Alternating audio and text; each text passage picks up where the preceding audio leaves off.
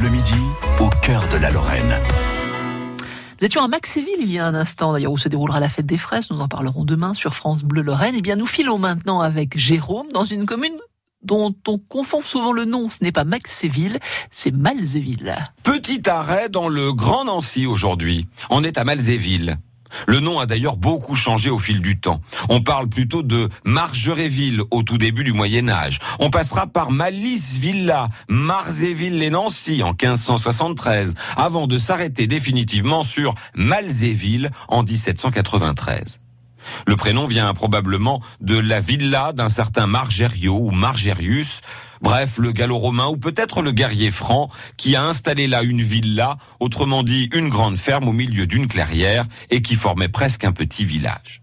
On ne connaît pas très bien le passé de Malzéville, si ce n'est que c'était un fief, une terre noble, donc qui dépendait de la châtellenie et du bailliage de Nancy, toute proche.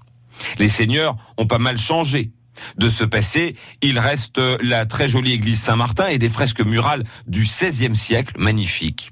Malzéville, c'est aussi le château de Pixérécourt, devenu lycée agricole, ayant appartenu au peintre Gilbert de Pixérécourt, avant d'être loué au fameux colonel Drian, député de Nancy, qui décidera euh, dans le château de s'engager dans l'armée alors qu'il en était dispensé par l'âge et de partir combattre les Allemands en 1914. Il a été le seul député, d'ailleurs, a annoncé l'attaque allemande sur Verdun avant qu'elle ne se produise, alors que personne n'y croyait. Il mourra d'ailleurs à Verdun, les armes à la main.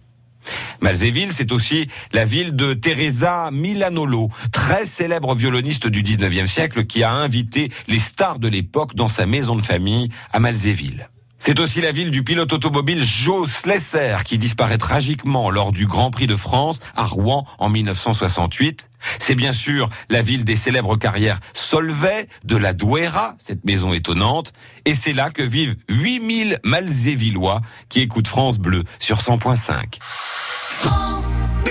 France Bleu Lorraine.